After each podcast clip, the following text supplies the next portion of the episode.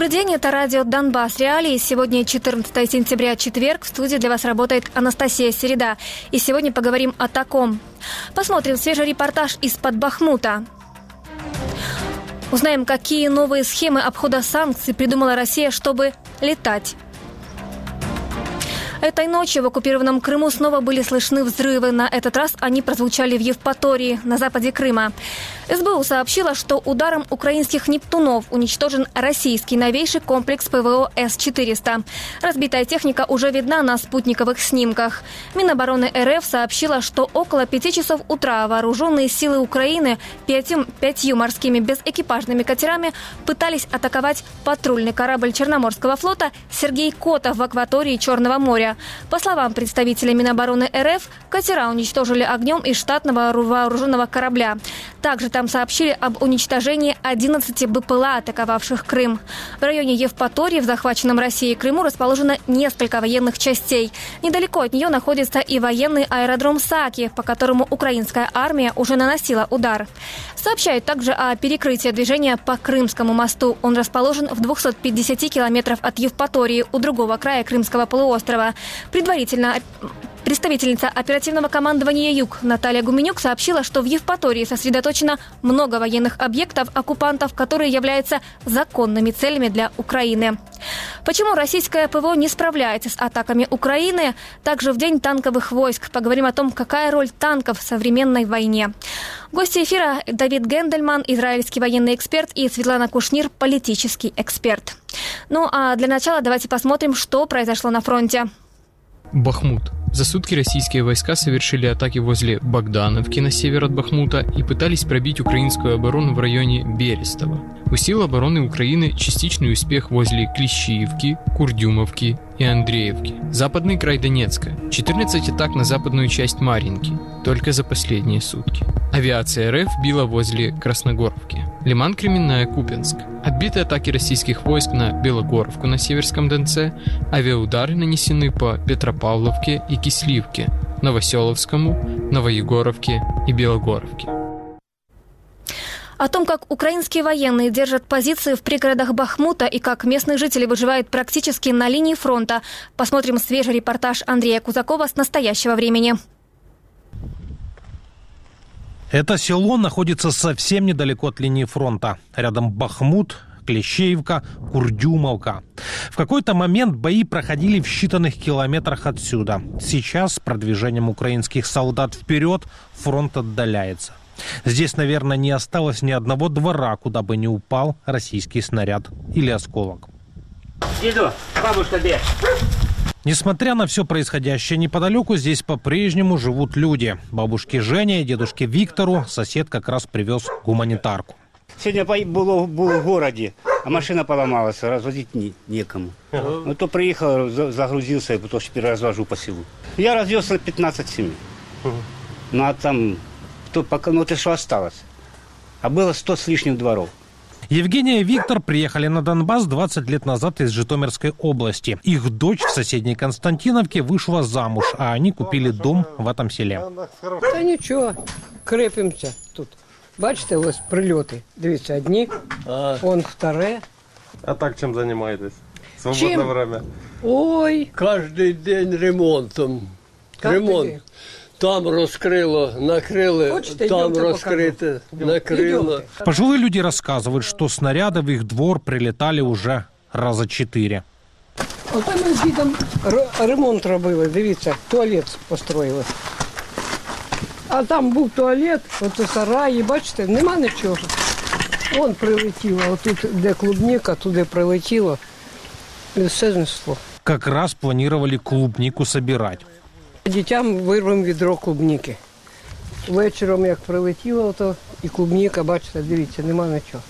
Но Евгения радуется, что украинские военные рядом с Бахмутом пошли вперед. Чем дальше фронт, тем прилетов меньше. Відганяють, відганяють хлопці. От, відгонять, все одно, все одно лізуть. А ну їх там скільки, сила селенна. Наші молодці хлопці. Такі молодці. Я уїжджають вони, а я на, там на дворі стоїть машина. І дивлюсь, машина стоїть. О, це вже думаю, хлопці на виїзд. А то підійду, хлопці, щоб всі вернулись живі. Бабушка, спасибо, то їдуть, уїжджають. Это, приїжджають, бабушка, ми живі, ми живі. Я, я як ото їм, ой, бабушка. Ну, Діти наші ж теж. Жалко їх. Ну, вони спасителі наші. Вони нас спасають. А это Вячеслав и Михаил. Они только вышли с позиции. Это их батальон стоит под самым Бахмутом. Задача, пока другие украинские подразделения штурмуют город с флангов и продвигаются в Клещеевке и Андреевке, не пустить российские войска в сторону Константиновки. Так е, про- просуваються десь е, по сторонам Бахмута, зверху, знизу, в районі Кліщіївки йдуть хлопці. Але не, опять же, не наші. На наші позиції поки тримаємо. У нас наказ такий тр- тримати, хлопці тримають. Ворог теж тримається, ворог теж воює, веде себе зухвало. Іменно зухвало, дрони, скиди, постійний артобстріл, снайпер, снайпер докучає, можливо, не один. Батальон, в котором воюют Вячеслав и Михаил, называется УПФОР или условный противник. Это специальное подразделение, против которого условно воевали почти все украинские кадровые бригады на учениях. Теперь батальон условного противника уже скоро год как воюет с противником реальным на бахмутском направлении. то ворога в нас приблизно 900 метрів. Ворог сидить е, в багатоповерхівках і веде по нам вогонь з крупнокаліберних кулеметів, просто з кулеметів. Працюють снайпера, е, дрони ФПВ, скиди. Але спостерігаємо, не даємо, щоб групи ДРГ проходили до нас. Вячеслав и Михаил родом из Полтавы. Служить пошли целой компанией. Пять человек. Раньше вместе занимались спортивной стрельбой. Сейчас реальной. Банда. Своя банда. Якщо ми з людьми спілкувалися на гражданки в гражданському житті, то, звісно, легше і воювати. Ми один одного розуміємо навіть просто з погляду. Один одному довіряємо на 100%. Чомусь е, вирішили піти в якесь е, цікаве місце, в якусь е, бригаду чи батальйон, наразі батальйон, який ну, постійно воює і щось робить. Просто стояти там на воєнкоматі на шлагбаумі або десь на, ну, на блокпостах це теж, це теж робота, але тут я вважаю, що більше користі приношу. И повоевать пришлось более чем достаточно. Бойцы рассказывают, что только за один бой могли выстрелять полторы тысячи патронов. Бої доходили стрілецькі на відстань до 30-40 метрів. Навіть на кидок гранати підповзали. Неожиданно слышим стрельбу. В небе российский беспилотник. Кожен день. Кожен день. Оце хлопці вже його замітили. А після того Зараз постріляють і, і буде мовчати. А тоді почнуть ті. Я на них така з- злюща. І починають. артилерія стріляє. Да. Мы прячемся. Только что мы видели и слышали, как э, летел российский беспилотник, поэтому решили зайти сюда в в заброшенное вот какое-то помещение. Переждем, потому что непонятно, что это за беспилотник, если он собрался корректировать огонь. и Сейчас начнется артиллерийский обстрел, поэтому нужно спрятаться. Когда Бахмут будет освобожден, здесь будет спокойнее, считают военные. Там в Бахмуті була гарна алея роз. Чи лишилось з неї щось? Хотілося б подивитися. В украинском генштабе заявляют, что силы обороны Украины продвигаются с южной стороны Бахмута и имеют успех. Командующий воздушными силами украинской армии Николай Олещук показал, как работала украинское ПВО над Одессой в ночь на 13 сентября. Той ночью сбило, сбили около трех десятков дронов «Камикадзе». Олещук подчеркнул, что с каждым днем растет меткость мобильных групп и процент сбития целей увеличивается, а это позволяет рационально использовать боекомплект и не тратить дефицитные зенитные ракеты на «Шахеды». Поясню, что мобильные группы работают зенитными пушками и пулеметами в основном. Ну и вы видели, что днем даже можно из автомата сбить дрон. Поэтому это, конечно, намного лучше, чем тратить на дроны ракеты «Айрисов» или «Патриот».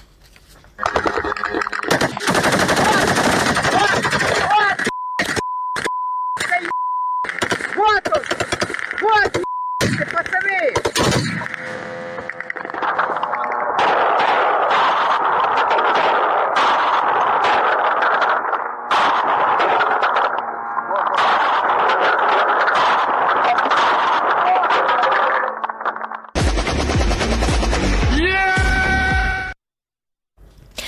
Более 180 миллионов долларов именно на такую сумму за год в Россию ввезли запчастей для самолетов Boeing и Airbus. И это несмотря на то, что после полномасштабного вторжения России в Украину Запад объявил российскую гражданскую авиацию вне закона. Однако российские самолеты все равно летают. Журналисты-расследователи издания «Важные истории» разузнали, кто, кому и как продает запчасти в Россию. Моя коллега Владислава Савкова расскажет подробности этого расследования. Она с нами на связи. Владислава, добрый вечер. Привет. Давай начнем с того, как российские авиакомпании выкручиваются после запрета поставок запчастей. Ну, спершу насправді варто зрозуміти загальну атмосферу, яка панує зараз у російській авіагалузі. Виглядає вона таким чином, що у середині 2022 року, як пише Reuters, посилаючись на власні джерела в авіаційній галузі, деякі російські авіакомпанії вже почали через брак деталей розбирати деякі літаки свої на авіазапчастини. І, наприклад, навіть російський перевізник S7 Airlines заявив, що у червні минулого року він відмовився від ідеї і планів запуску лоукостера, оскільки просто не зміг домовитися з європейським авіабудівником Airbus, і тому що той скасував угоди. І так само аналогічно сталося і з американським авіабудівником Boeing. Але тобто за цих умов, як пишуть журналісти видання важної новості, у Росії було два варіанти розвитку подій, що робити в цьому випадку. І перший це далі розбирати на деталі частину своїх літаків і використовувати деталі від них, або ж другий використовувати не оригінальні запчастини, але це водночас означало, що вони виходять із міжнародної системи безпеки польотів. Тобто такий літак швидше за все не прийме жоден з аеропортів, окрім звісно російського. І до речі, чисельні перевірки, які проводилися відомством Міністерства транспорту Росії, виявили, що дійсно щонайменше дві тисячі рейсів виконувалися з компонентами. Термін експлуатації яких вже вичерпався, і водночас розслідування проекту медіа виявило, що Аерофлот проінструктував свій екіпаж не записувати несправності такі в польоті, якщо тільки капітан не дасть на це спеціальної вказівки.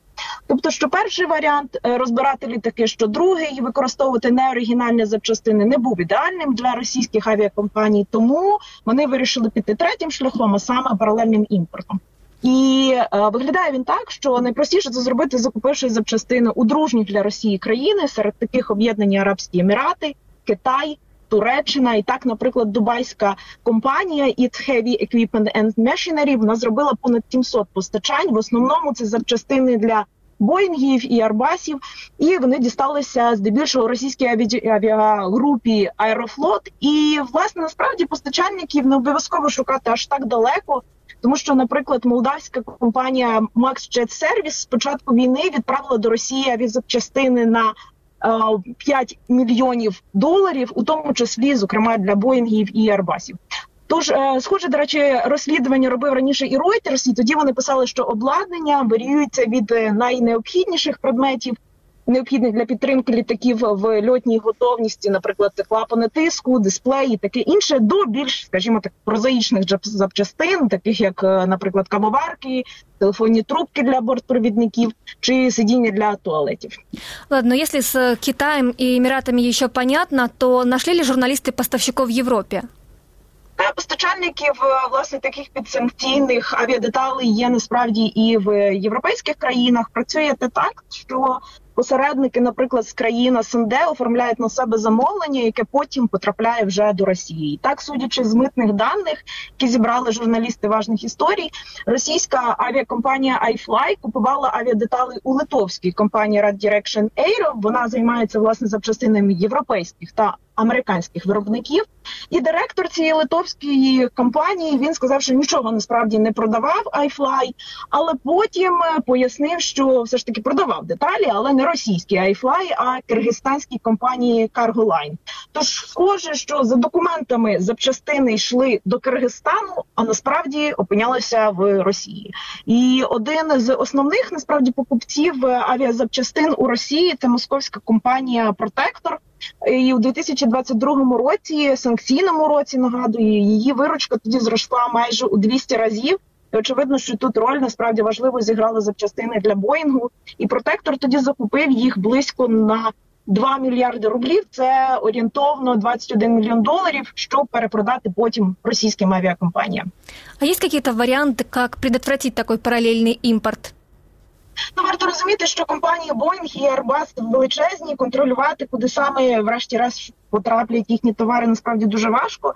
І якщо в цьому ланцюжку присутні ще й різні постачальники, як ми бачимо, це на прикладі, котрий наводить журналісти з важних історій, то зробити це насправді практично неможливо. До речі, там і наводиться цитата одного з експертів, який каже, що та формально люди дотримуються санкційних вимог, але чим далі по ланцюжку товарів е, вони перепродаються, тим менше ймовірність, що вимоги будуть дотримуватися в реальності, а не лише на словах. І посередники насправді можуть заробляти на величезні кошти на угоді. А випадків, коли за це було якось карали, наприклад, то насправді таких випадків одиниці. Та й в принципі, яким чином можна покарати умовного постачальника Таджикистані, тому що він умовно може закрити одну компанію, а завтра на ранок відкрити іншу. Тобто в цьому році, наприклад, та, був випадок, коли ж США заарештували двох росіянинів, котрих звинуватили у порушенні американського експорту, тому що вони незаконно постачали запчастини для літаків російських, і зараз їм загрожує до 20 років позбавлення волі. Але це насправді такі одиночні випадки. Звісно, що е, представник міністерства торгівлі США він запевнив, що та будемо продовжувати енергійно застосовувати наші заходи контролю. Однак розуміємо, що ця система не настільки є доконалою. І якщо говорити про Європу на завершення, то у Європі кримінальна відповідальність вона присутня за порушення санкцій у окремих країнах, але справ також не дуже багато. І загалом То есть, по сути, было бы желание, а возможность обойти санкции найдутся, и Россия этим активно пользуется. Спасибо огромное, Владислава Савкова, моя коллега, анализировала то, как э, Россия незаконно э, поставляет себе для э, самолетов запчасти. Ну, а мы идем дальше. До 2014-го разговаривал на русском, и то, что Россия напала на Украину, считает частично и своей виной. Артиллерист 128-й отдельной горно-штурмовой бригады киевлянин Александр пошел в армию добровольцем 9 лет назад. Отслужив, решил уволиться, но очень скоро понял, что не хочет тратить полученный военный опыт на гражданскую жизнь и вернулся на службу. Полномасштабное вторжение застало его в воинской части на Закарпатье, позже на Херсонском направлении. Александр подобрался на танковой мине. То, что выжил, считает чудом. Он потерял правую ногу, из-за инфекции, вероятно, придется ампутировать и левую, но Александр из-за этого слишком не переживает. Почему, рассказал моим коллегам. До мене війна почалася в 2014 році. Я трошки спізнився, мав травму і закінчував навчатися. У 14-му в Дебальцево зайшли. Ну і кожен рік нова ротація, якісь нові населені пункти, якісь переїзди, багато населених пунктів. Донецька, Луганська область. У 15-му у мене закінчилась мобілізація. Я був якраз е, після поранення і прийняв рішення звільнитись. Це був мій перший бойовий досвід. Е, мені здавалося, що зробив я на той час досить і хотілося відновитись, перепочити. Е, я звільнився, але життя вдома вже було інакшим. Вже інший досвід, е, плюс відчуття того, що я здобув новий досвід і я мав би його відпрацювати, тому що такі часи. І я повернувся. Повернувся і по сьогоднішній день був на службі.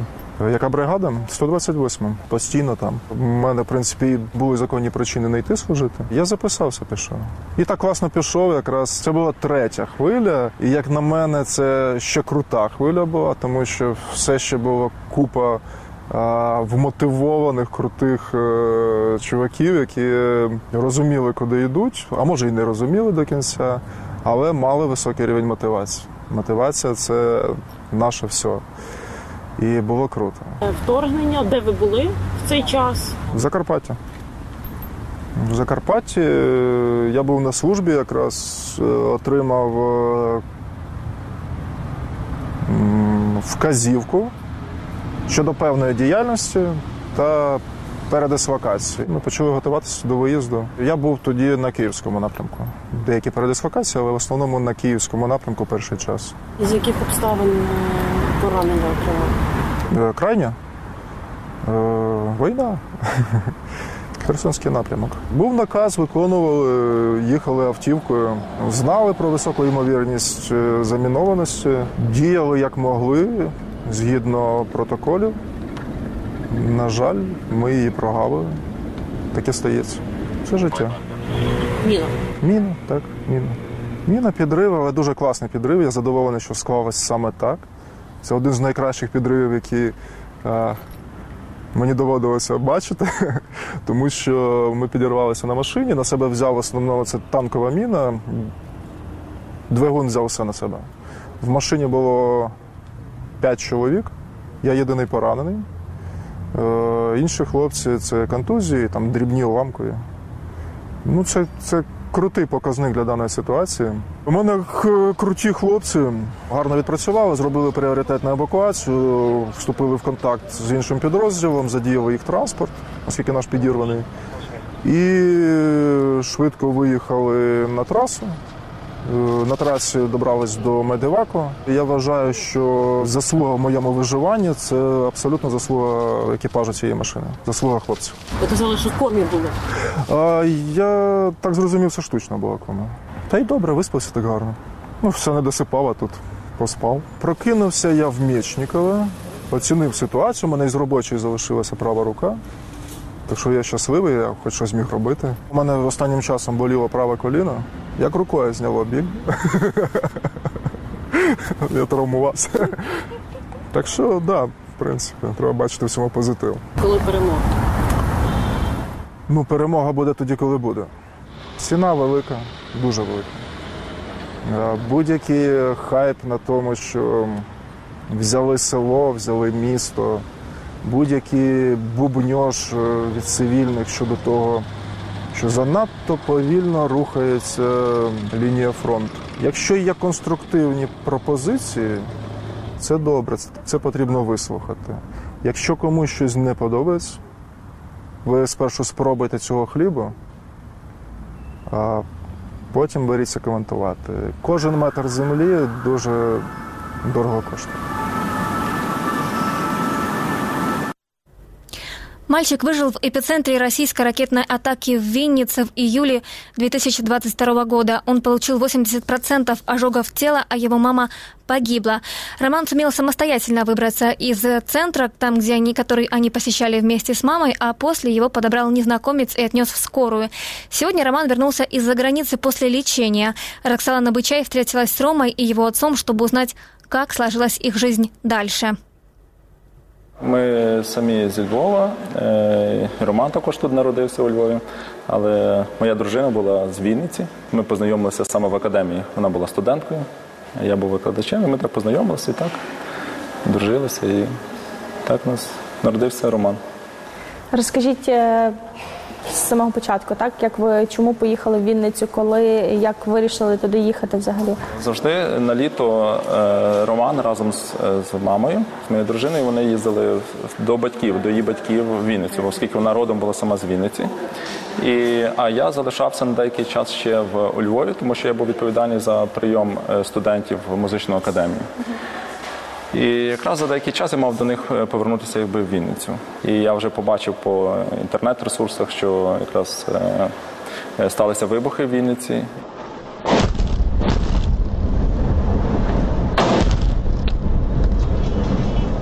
Тоді я вже почав писати дружині, е, чи з ними все нормально. Але відповіді вже і не було. Е, Вже я побачив, що саме моя смс вже не дійшла. Звичайно, ми почали переживати. Я е, подзвонив до Галіних батьків, запитався, як вони. Іде Галя, ну вони сказали, що Галя якраз поїхала до лікаря. Якраз мала бути в тому місці, де якраз і ці вибухи. Ну і тут ми вже чекали, шукали також їх і намагалися з ними зв'язатися і з Романом, і з, і з дружиною. І потім мені перезвонив е, Галі батько, сказав, що він знайшов Романа, що він знаходиться в лікарні, в реанімації. Ну, це було для нас одночасно і погана новина, і добре, що Роман е, живий. І тоді я вже зібрався та, і машиною поїхав в Вінницю. Е, Звичайно, також і шукали Галю, бо не, могли е, знайти, не знали, визвонювали по всіх лікарнях. Романа знайшли швидко, тому що після вибуху він сам сказав, що ще назвав своє прізвище, сказав свою адресу, де він живе, що він був з мамою. Тобто він ще був в стані такого шоку, і він ще зміг це сказати. І за рахунок цього ми його могли швидко знайти. Якраз Роман, розкажи, як це взагалі було? Ви були з мамою в селі, так, у бабусі з дідом? Так, ми прийшли в, лік... в лікарню там. У там... Вінниці. Так? Так. Посиділи 5, буквально 5 хвилин, подивилися телевізор і бабах, мене відкинуло в стіну. Я, я встаю, я бачу, що все горить, все чорне, нічого не видно, видно лише світло, вихід. Я перше розглядився, де я є, і потім я пішов вперед. Я йду, я стрибав по каміннях, я не чув лівої руки і правої ноги. Я лише міг відчувати ті камні. Ти чув, що вони гарячі відчула? Так. Але важко було йти, і тому ти сідав, чи як це було? Ну, мені, та, мені було важко йти. Я трошки йшов, трошки повз, я трошки сідав і так і дійшов. Я думаю, що він був в стресі і, і тут робив все просто, щоб вибратися. Добре, що побачив якраз саме вихід, і це йому дозволило якби йти. Йти вже, а яким способом, то ясно. Він- розказував ще на початках, що він намагався йти, він ставав, але падав, він не відчував ноги. Тобто він якби хотів стати за рахунок того і падав. Потім знову піднімався, десь повз і також е, не відчував руки. Вона просто каже, в нього висіла, він її зовсім не відчував цю руку. Я йшов, дійшов до виходу.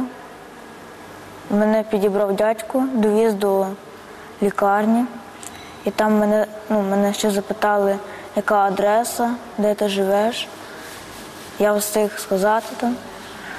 Мене потім відвезли в лікарню, поклали в швидку, довезли до лікарні. Ну і там мені дали наркоз, і я заснув. А мама була з тобою під час вибуху? Мене відкинуло самого в стіну, а мама так і лишилася коло дивану. Приїхав до лікарні, то вже сказали, в якій лікарні ми приїхали, то він був весь перебінтований. Тобто там не було такої частини тіла, яка б не була перебінтована. Ця голова, е, навіть очі, мені здається, вже були так само перебінтовані, закриті. Е, Він був вже підключений під апарат штучного дихання. Е, І тому тут його пізнати було важко. Це просто була дитина, яка була повністю в бінтах. Але ви розуміли, що це він. Ну так це він, бо так і казали, що це він. Та. Рука була переломана, йому на руці також поставили такий е, тримач. Дрездені вони вже видалили йому м'ясо на нозі, тому що він вже був мертвий. Також після вибуху він вже давав інфекцію, високу температуру. Досить великий час. е, Температура поза 40 була. Навіть не могли шкіру пересаджувати через те, що все було інфіковане. Потрібно було спочатку боротися з інфекцією, а потім поступово вже починати. Брали навіть шкіру також, щоб її якби розростити, щоб пересаджувати, і вона також не, не, не була придатна, того, що була інфікована. Що це ускладнювало процес. Бо три, три види інфекції було, вони старалися це їх подолати в першу чергу. І він в реанімації вже в лікарні там 99 днів пролежав в самій реанімації. Буквально десь через два тижні після того, як приїхали Дрезені, йому відключили вже от апарат штучного дихання, і він вже почав помаленьку вже сам е, дихати і е, навіть почав помалесенько щось говорити. Звичайно, то ще було нічого не зрозуміло, що він говорить, але, але вже це якісь ознаки були того, що він щось хотів попросити, сказати. Ну і згодом вже ця мова вже вона краще ставала і вже трошки поправлявся. Заместитель министра обороны Украины Анна Малер заявила об обострении ситуации на, Маринском, на Маринке и Авдеевке на Восточном фронте. Там армия РФ увеличила, увеличила количество обстрелов и штурмов. В то же время на Купинском и Лиманском направлениях фиксируется некоторое снижение активности российских войск. С нами на связи израильский военный эксперт Давид Гендельман. Обговорим с ним ситуацию на фронте. Давид, добрый вечер. Давайте, давайте начнем с вами э, с вот с чего. Э, если так посмотреть, то а, Анна Малер говорит о том, что на Купинском и Лиманском направлениях фиксируется вот это снижение активности российских войск. Но мы знаем, что они прикладывали огромное количество усилий, и э, ВСУ было очень сложно продвигаться на том направлении.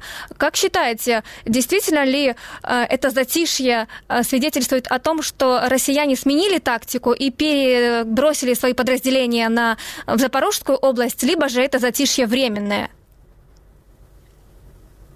Да, из той информации, что была, мы видели только переброску одной десантно-штурмовой дивизии с лиманского направления на юг. Какого-то дополнительного переброса, по крайней мере, по открытым источникам пока не было. Поэтому вполне возможно, что через несколько дней мы увидим снова возобновление попыток э, наступательных действий на Купинском и Лиманском направлении. Не факт, что пока уже стоит делать какие-то выводы, что они от чего-то отказались. Возможно, это какие-то временные тактические перемещения, ротация, накопление сил и так далее. Я бы сказал, тенденции пока еще не видно. Надо подождать несколько дней, чтобы делать вообще какие-то выводы.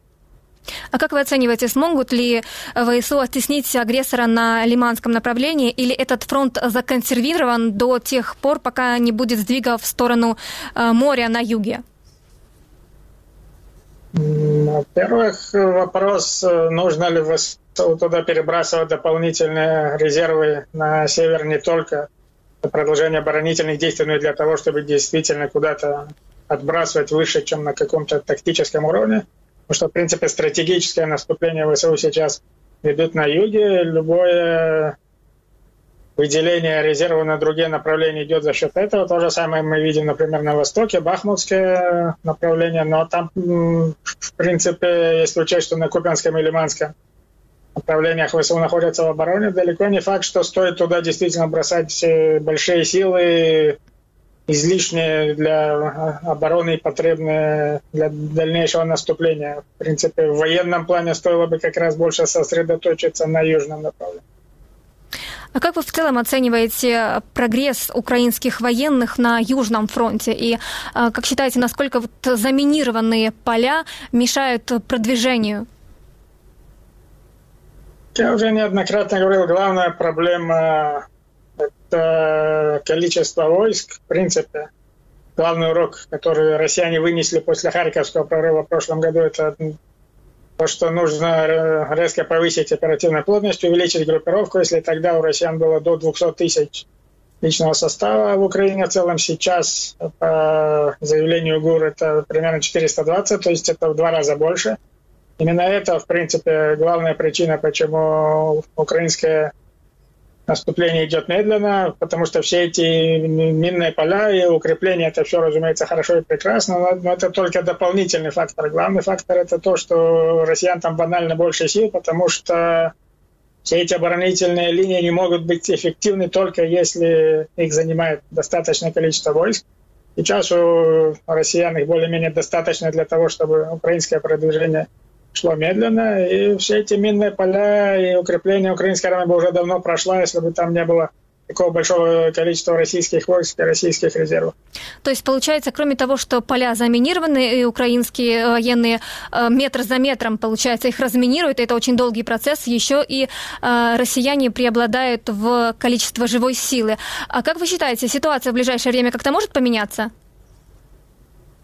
В принципе, после того, как быстрый прорыв в июне не получился, перед украинской, украинским командами стояла дилемма либо сворачивать наступление полностью, либо перейти к тактике медленного прогрызания. Решили, что лучше медленно, чем никак. И с тех пор мы, в принципе, видим медленное прогрызание. Прогресс был, но по определению он был медленный. Сейчас весь вопрос, действительно ли до наступления Течение спутницы плюс-минус пару недель удастся ну, осуществить какие-то более значительные продвижения, но пока речь не идет о каком-то прорыве в стиле Харьковского прорыва в прошлом э, году. Весь вопрос, удастся ли медленно прогрызть еще сколько-то километров, выйти на какие-то более выгодные рубежи с тем, чтобы потом, возможно, после оперативной паузы продолжить хотя бы и медленно наступление. Но проблема в том, что часы тикают. До начала распутицы осталось уже не так много времени.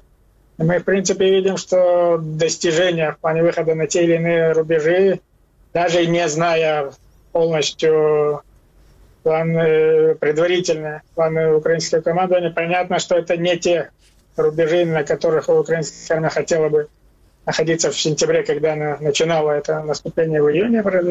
Продвижение гораздо более медленное.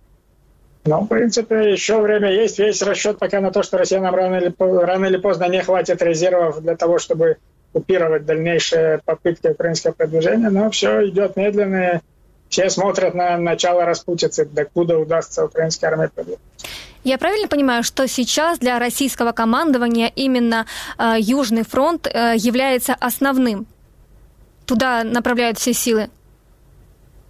Здесь как раз не совсем так, потому что, в принципе, несмотря на то, что на юге российская армия идет стратегическую оборонительную операцию, мы видим э, постоянные попытки, возможно, они несколько уменьшились в последние дни, но до этого были довольно значительные попытки наступательных действий на севере, на Купенском и Лиманском направлении. Там задачей было не только, собственно, российское продвижение, задача была также оттянуть как можно больше украинских резервов, в том числе из э, юга, для того, чтобы ограничить украинские возможности наступать. Но, в принципе, для, для войны в целом так, точно так же, как э, для украинской армии сейчас, главным стратегическим направлением является юг в наступательном плане для России, точно так же в, оборонительном плане. Если украинское наступление увенчается успехом, будет разрезан сухопутный коридор в Крым, это, разумеется, резко ухудшит стратегическую ситуацию для России, поэтому в общем и целом для России оборонительная операция на юге сейчас тоже имеет большее значение, чем, чем те или иные э, российские наступательные попытки на север. Следующий вопрос про Клещеивку. Судя по всему, там идут сейчас бои, да, и украинские военные уже в этом селе, но официального сообщения нет о том, что э, село освобождено. Как считаете, насколько э, высока вероятность ВСУ там закрепиться и почему для российской армии Клещеевка настолько важна? Принципе, весь южный фланг под э, Бахмутом, там не только Клещеевка, Курдюмовка и так далее. В принципе, э, задача россиян там не дать украинцам продвинуться, перерезать э, дорогу, ведущую в Бахмут с юга, потому что это осложнит дальнейшую оборонительную операцию в Бахмуте. Ну, в общем и целом, в принципе, как к северу от Бахмута, так и к югу от Бахмута мы видим постоянное наступательные попытки украинской армии. Отличие от Южного фронта там в том, что даже если там получится украинцев продвинуться, то это будут максимум только оперативно-тактические достижения. Там чисто географически невозможно достичь каких-то стратегических достижений. Дополнительный плюс, понятно, это оттягивание туда российских сил, которые иначе могли бы быть задействованы на том же юге, но это идет за счет того, что сама украинская армия расходует там довольно много сил, которые теоретически тоже можно было бросить на юг. Понятно, что украинская команда не просто бросила монетку и решила так распилить, говоря в кавычках, свои усилия и бросить больше сил на Бахмут за счет юга, но, в принципе, все эти весы, весь этот баланс, он, возможно, потом задним числом историки скажут, что ну, стоило бы бросить больше сил на юг. Но понятно, что свой резон во всей этой бахмутской истории есть, но пока, пока и продвижения там не очень большие. И самая большая проблема, как я уже сказал, даже если удастся продвинуться, даже если украинская армия захватит Бахмут, это максимум оперативно-тактическое достижение. Точно так, так же, как взятие Бахмута россиянами не было какой-то стратегической победой. Точно так же это не станет и стратегической победой для украинской армии. А вот на юге, в отличие от этого, если бы удалось выполнить задачи наступления, выйти как максимум на берег Азовского моря, либо как минимум на линию Такмак. Это было бы уже стратегическое достижение. Весь вопрос, удастся ли это сделать украинской армии рано или поздно. Ну, есть достижения на юге, если говорить про полуостров Крым. Сегодня в Евпатории были взрывы, и хочу с вами обсудить эту тему касательно того, как вы считаете, о чем свидетельствует удар э, по российской зенитной ракетной системе С-400 «Триумф» в оккупированном Крыму, если считать, что это э, тактическая неудача, либо это же э, проблемы с российской ПВО? В принципе, смотреть надо в комплексе. Мы видим последние недели, в принципе, даже последние месяцы идет систематическая, комплексная работа вооруженных сил Украины именно по ударному воздействию на всю российскую группировку в Крыму. Мы видели удар, в том числе по ЗРК С-400 некоторое время назад, 23 августа. Видели удар сейчас. Мы видели удар по судоремонтному заводу в э, положение ДК и лодки. То есть это комплексная работа. Разумеется, дополнительный плюс э, в поражении зенитно-ракетных комплексов. Для чего это вообще делается? Для того, чтобы простыми словами и не полностью, то хотя бы частично расчистить коридор для дальнейших воздушных атак на Крым.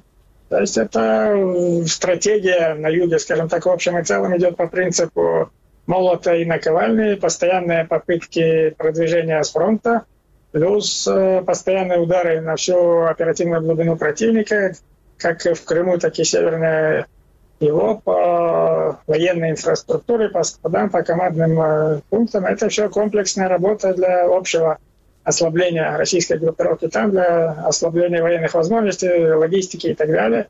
Все это с прицелом, что рано или поздно все-таки удастся ослабить российскую группировку там настолько, чтобы она, если не побежала, то как, как минимум ее жизнедеятельность настолько резко ухудшилась, что, возможно, это если не в военном плане, то в политическом, возможно, приведет российское руководство к тому, чтобы оно переосмыслило, как оно вообще собирается вести войну дальше, насколько ухудшилась стратегическая обстановка на Южном фронте и так далее. Все это комплексная работа одновременно с воздуха, моря и, суши по всей военной инфраструктуре противника.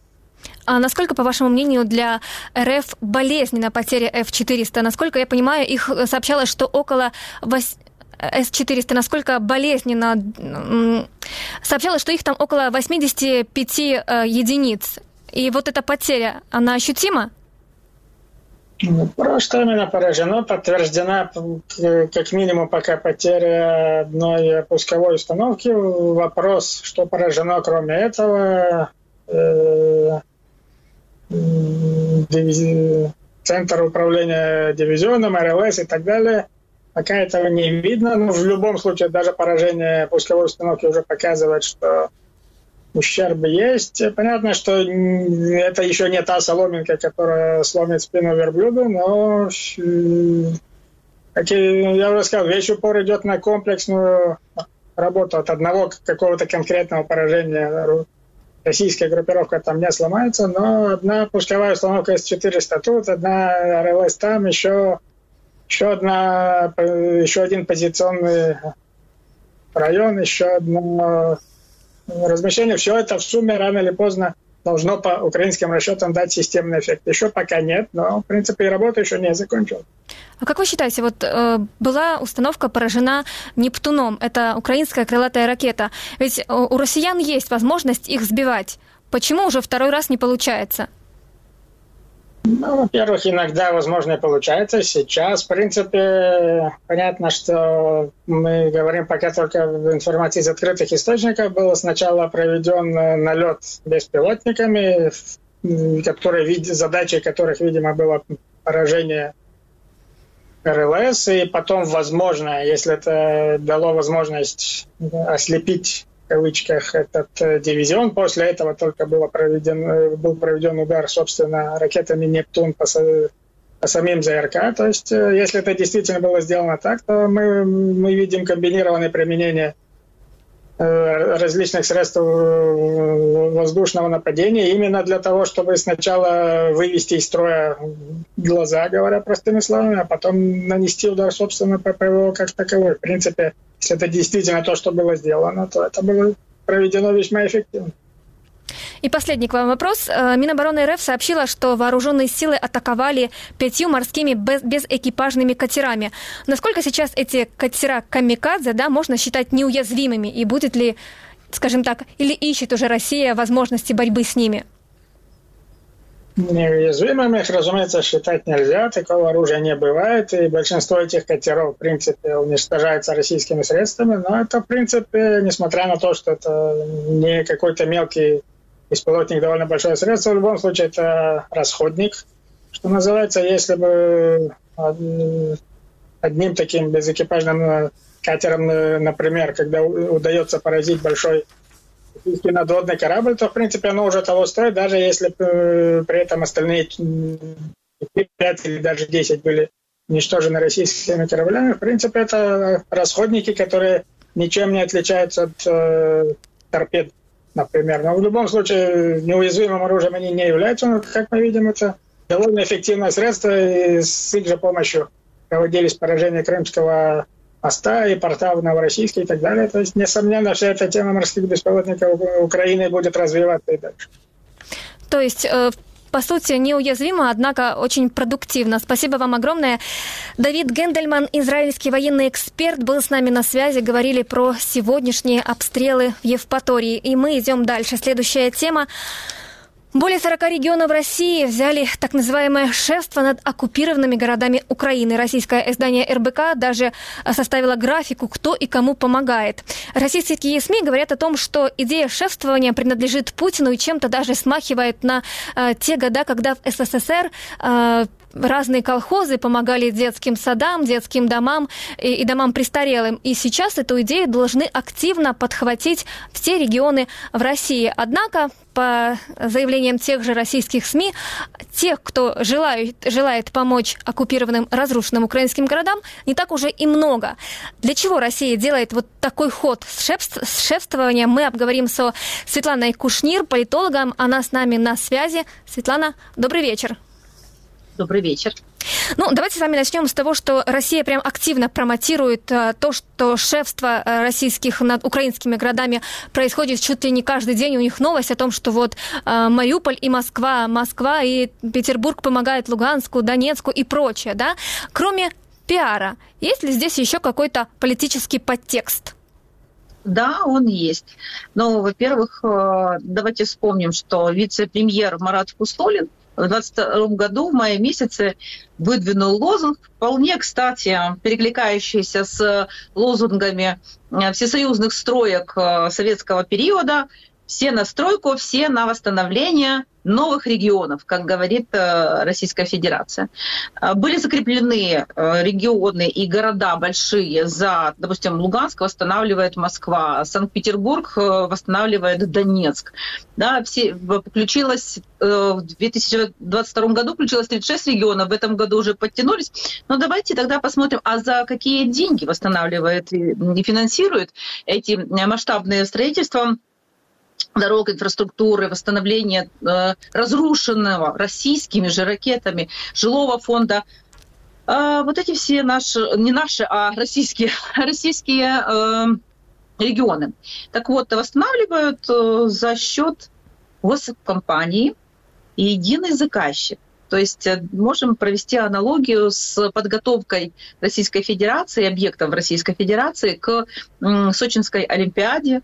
А, и на, как раз на этих объектах очень много миллиардеров в Российской Федерации смогли заработать чуть больше, чем могли бы сделать это просто в реальной жизни. Естественно, все финансирует госбюджет Российской Федерации, поэтому очень выгодно, а, особенно если знать, как правильно использовать средства, очень выгодно восстанавливать регионы. Ну, Москва большой город, естественно, столица Российской Федерации, они восстанавливают якобы за свои, но тем не менее а, около 26 тысяч строителей, которые приехали в, на территорию Э, Донецкой и Луганской областей, той части оккупированной, которая не подконтрольна Украине. Точно так же Краснодарский край, допустим, взял шефство над Херсонской областью, той частью Херсонской области, которая оккупирована и не подконтрольна Украине. И главная задача этих масштабных строительных проектов это фактически укладывается в такую логику. Для Российской Федерации есть как империи есть два пути, да, которыми, как она может управлять, кнут и пряник. Вот кнут – это обстрелы российскими ракетами, это уничтожение людей, уничтожение инфраструктуры, жилых э, и социальной инфраструктуры. Э, а, а пряником станет вот восстановление, чтобы жители новых регионов, как говорит Российская Федерация, почувствовали руку батюшки царя, вот, э, как вся Россия старается помочь, чтобы новые регионы тоже стали. То есть, опять-таки, старший брат присмотрит за младшеньким. И, Светлана, вы вспомнили как раз о том э, финансовую часть да, этого шефствования. И вот э, РБК «Россия» говорит, что на 2023 год, то есть на этот год, было запланировано 4 э, миллиарда 391 миллион долларов. И эти деньги, часть берется из бюджетов или из бюджета конкретного города, либо же это меценаты, которые, скажем так, поддерживают позицию Путина. У меня к вам вопрос такие огромные суммы. А, после подписания договора, назовем это так, насколько разрушенные украинские города, оккупированные, потом ощущают эту помощь, это шефствование, или подписали и забыли? А, нет, вы знаете, а, тут еще один есть момент, про который обязательно нужно сказать. В России э, все компании, которые занимаются сейчас восстановлением новых регионов, да, опять же повторяем, это оккупированные регионы и оккупированные области украинского государства, а, все стараются показать, как они лояльны к Путину. Давайте не забывать, что в Российской Федерации каждые каждую осень выборы в местные законодательные собрания, либо же в Госдуму, а на следующий 2024 год нужно подготовить часть э, этого массива на сегодняшний день оккупированного и аннексированную э, Крым к тому, чтобы снова выбирать президента Путина. Ну, знаете, там уже нету иных кандидатур, скорее всего, будут опять выбирать президента Путина.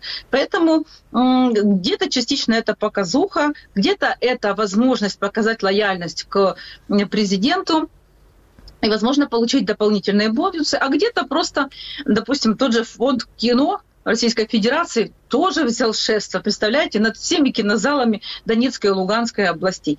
Вот э, будем, будем смотреть, как будут восстанавливать эти кинозалы, но, естественно, сколько нулей будет написано в документах бухгалтерских, э, сколько выделено якобы на восстановление и сколько на самом деле пойдет, это вопрос будет, наверное, интересен Следственному комитету Российской Федерации, если дойдет туда очередь. А для Украины, естественно, то, что мы видим, да, вы разрушили, вы восстанавливаете. Можем сказать, что частично в этом мы видим уже возвращение Украине, а, возмещение Украине нанесенного ущерба. Это еще не репарации, но тем не менее восстанавливаете то, что разрушили, то, что до вас было создано, и то, что вы уничтожили, освобождая нас от нашей свободы, нашей независимости. То есть, нашего... по сути, э, в этом шефстве, да, которое сейчас активно пиарит «Единая Россия» и, в принципе, подают его как проект Путин, для Украины тоже есть некая выгода. Ведь если разрушили, то из, из, городов, из бюджетов российских городов теперь должны восстановить тот же Мариуполь или Попасную. Э, пускай восстанавливают так, а потом мы еще э, по международному суду получим репарации э, и возмещение не только инфраструктуре города или городам, городским бюджетом того, что нанесенного ущерба и урона, но, кстати, и людям, которые потеряли там квартиры, свою недвижимость, а многим даже возможно, будут какие-то компенсации в будущем. Есть такие э, моменты за, утраченную, за утраченное здоровье и э, жизнь родных. То есть вот эти вот все э, вещи. Э, Украина смотря на это, естественно, говорит, да, вы разрушили, вы восстанавливаете. Прекрасно, пускай будет так. Но когда мы вернем эти территории, то вы в любом случае будете компенсировать те убытки и, то, и ту недополученную прибыль, потому что давайте обратим внимание, что восстанавливает Россия. Она восстанавливает детские сады, школы, больницы, жилой фонд. Она не восстанавливает предприятия. Она не, не запускает промышленное производство. Это значит, что подготовка идет прокачивание электората к будущим выборам, показать, какая Россия молодец, какие они любящие и спасающие украинцев на своей же территории. Вот э, это часть политической игры. И, естественно, в этой э, настройке всегда можно, э, как говорится, подживиться – Поэтому часть компаний, которые уже в обойме единого заказчика, еще раз повторю, российская госкомпания, которая специально была э, создана в 2022 году именно для восстановления новых регионов. Которые 40 э, регионов согласились помочь украинским городам. Я сейчас предлагаю посмотреть, что это за регионы, да. Э, и у меня к вам вопрос. Вот Луганск, Москва и прочее, есть э, города, которые, скажем так, могут выбрать себе подопечных, но а есть такие, которые ну, навяз, им навязали. То есть получается, что это э, дружба по принуждению с обеих сторон? Есть и такая часть в, в этой политической составляющей. А, да, вот надо показать, что... Ну, еще раз повторю. Э, Санкт-Петербург и Москва, бюджеты просто колоссальные, могут себе позволить сколько хотят, на, на любых основаниях, да. А, допустим, та же Вологодская область, которая участвует в восстановлении Э, дай бог памяти, Алчевска, да. Но у нее, думаю, у этой области, у самого, у самого региона куча проблем, но они будут отщипывать часть бюджета и вкладывать в э, украинский Алчевск, восстанавливая разрушенное Российской Федерацией, российской, российскими ракетами российской армии. А, можем посмотреть, как восстанавливается Херсонщина. Та неподконтрольная на сегодняшний день часть Украины. И восстанавливает Краснодарский край, ну, как-то очень медленно восстанавливает. Единственное, над чем они работают сейчас, если так посмотреть, это э, автомобильные трассы.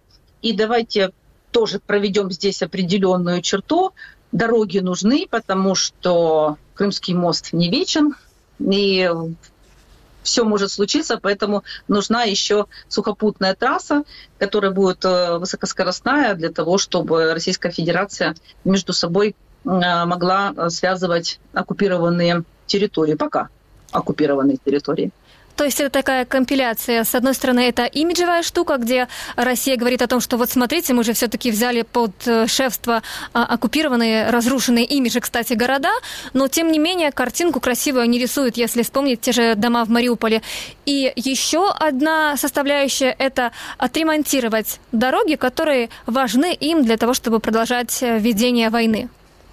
Да, абсолютно так.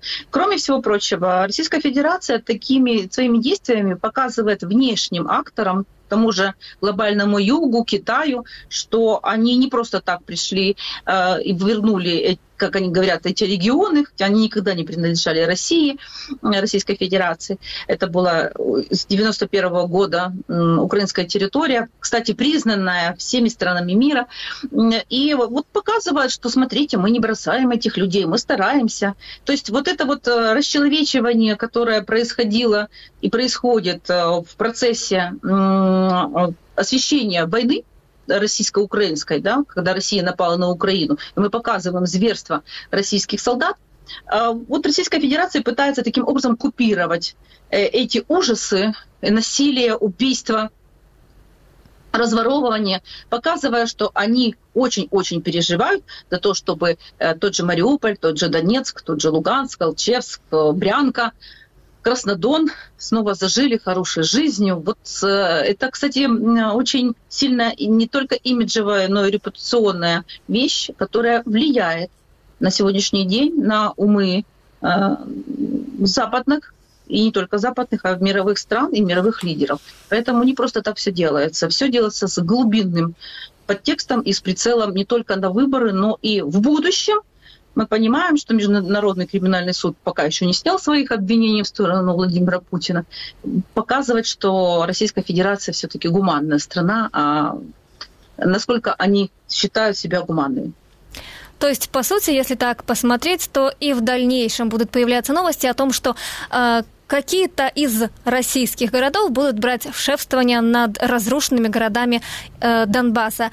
Огромное вам спасибо, Светлана Кушнир, политический эксперт, была с нами в эфире. Говорили, почему так часто в информационном пространстве появляются новости о том, что какие-то из городов Украины, э, оказывается, теперь имеют э, город-побратим из России.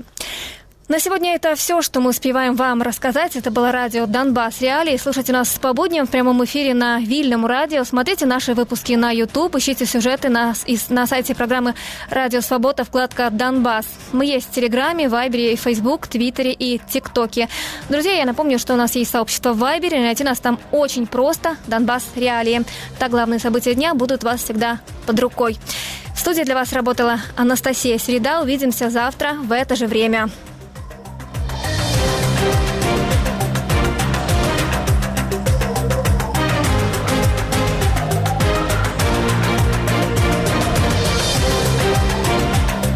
Это было радио «Донбасс Реалии».